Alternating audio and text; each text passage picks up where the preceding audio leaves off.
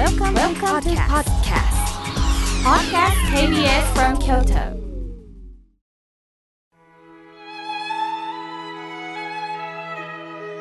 改めまして僧侶の河村明慶です今日の法話のテーマは人間関係のコツについてお話しいたします日ごとに寒くなりましたね紅葉も鑑賞されましたか？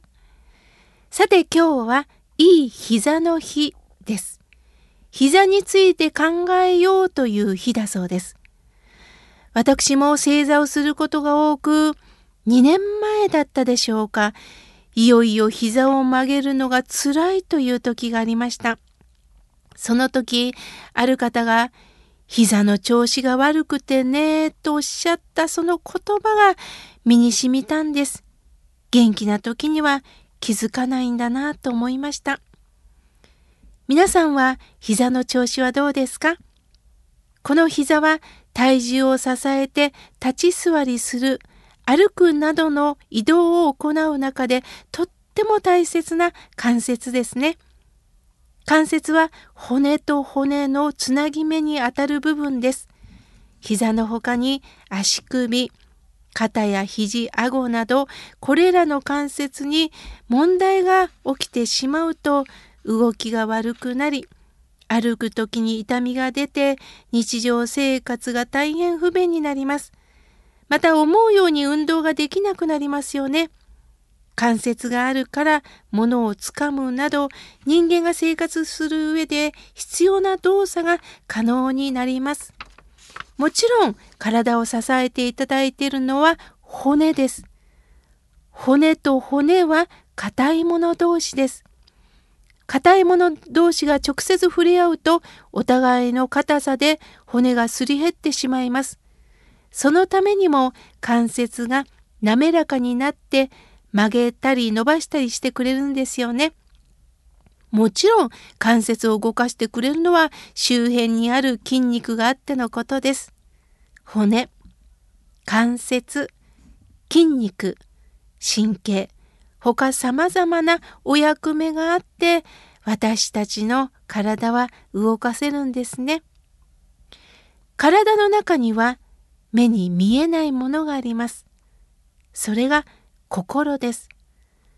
この心があって次動くぞと脳に指令が行きます。ではその心が硬くなってしまうとどうでしょうか？様々な出来事を受け入れられなくなってしまうでしょう。私たちが最も苦労するのは人間関係です。うまくいく方とうまくいかない方の違いは圧倒的に多いのがどちらかが心を固くして相手にぶつかっていくということではないでしょうか。硬い者同士がぶつかると力の弱い者が折れます。相手は勝ったとなるかもしれませんが負けた相手はその悔しさ苦しみを一生引きずることになります。これを聞かれた方の中にはね、いや、相手が悪いのよ。相手の悪を正して何が悪いのとなるでしょう。この気持ちは痛いほどわかります。そうですよね。あの人間違っていると思えた人に厳しく攻撃するのは当たり前のことかもしれません。しかし、相手は私も含めて人間というのは弱いんです。強いのではありません。強く見せているだけです。嘘をつく時もあります。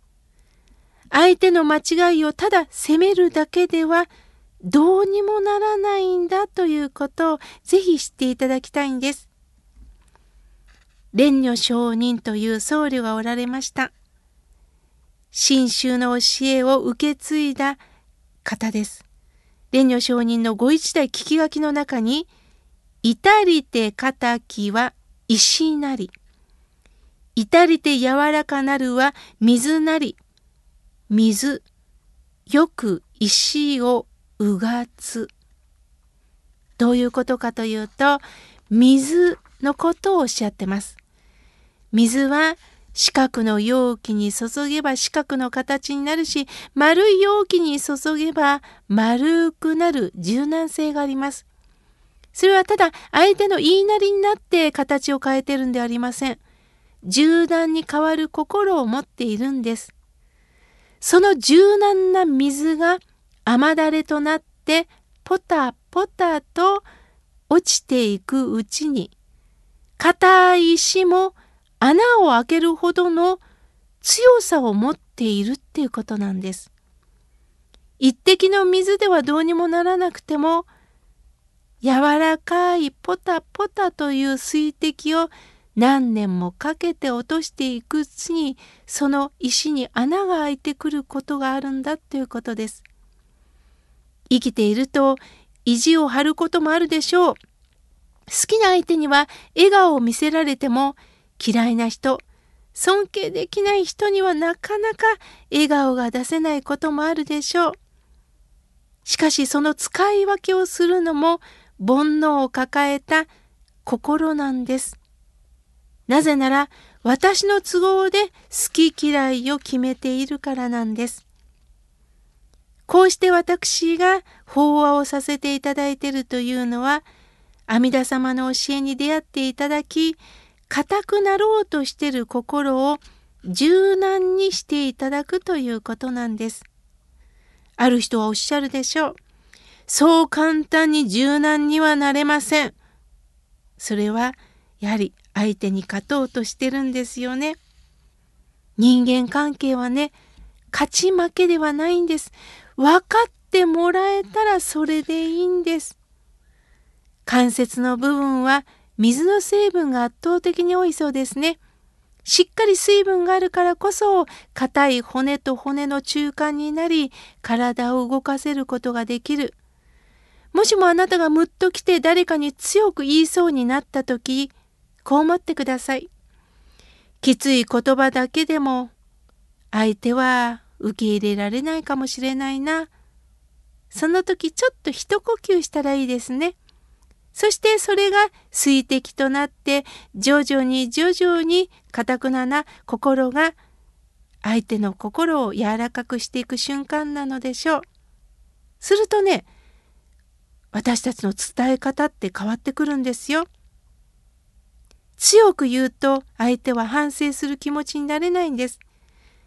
優しい柔らかい言葉をかけることによって相手も徐々に反省する気持ちになれるのかもしれません。そして膝に大地をつけて私も悪かったねって言ってくれるかもしれません。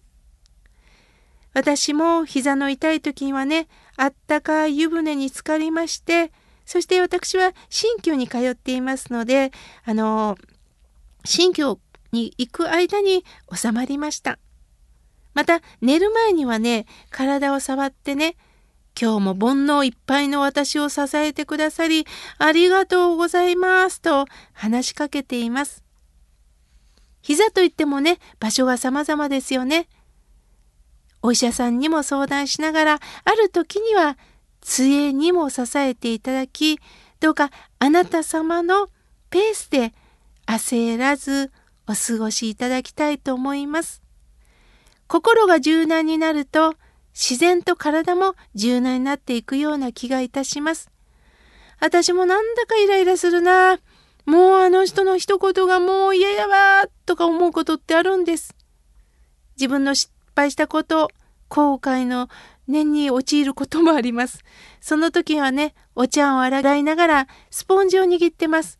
そうだ、お茶碗を石でこするとお茶碗が割れるな。私石の心になってないかなそうそう。スポンジスポンジ。スポンジというのは柔らかいよね。お茶碗を包むもんな。そしてスポンジはぎゅっと握られても柔らかいですからまた元の姿に戻る。でも硬いものは壊れるか自分は変わらんぞとそこで強くいるかのそれしかできないんですよね。そうだそうだスポンジスポンジを折れることないもんなそう思いながら台所から学ばせていただいております。心が柔軟になると自然に体も柔軟になっていく。すると笑顔が出るんではないでしょうか。やはり最後は笑顔で会話をしたいですよね。今日は人間関係のコツについてお話しいたしました。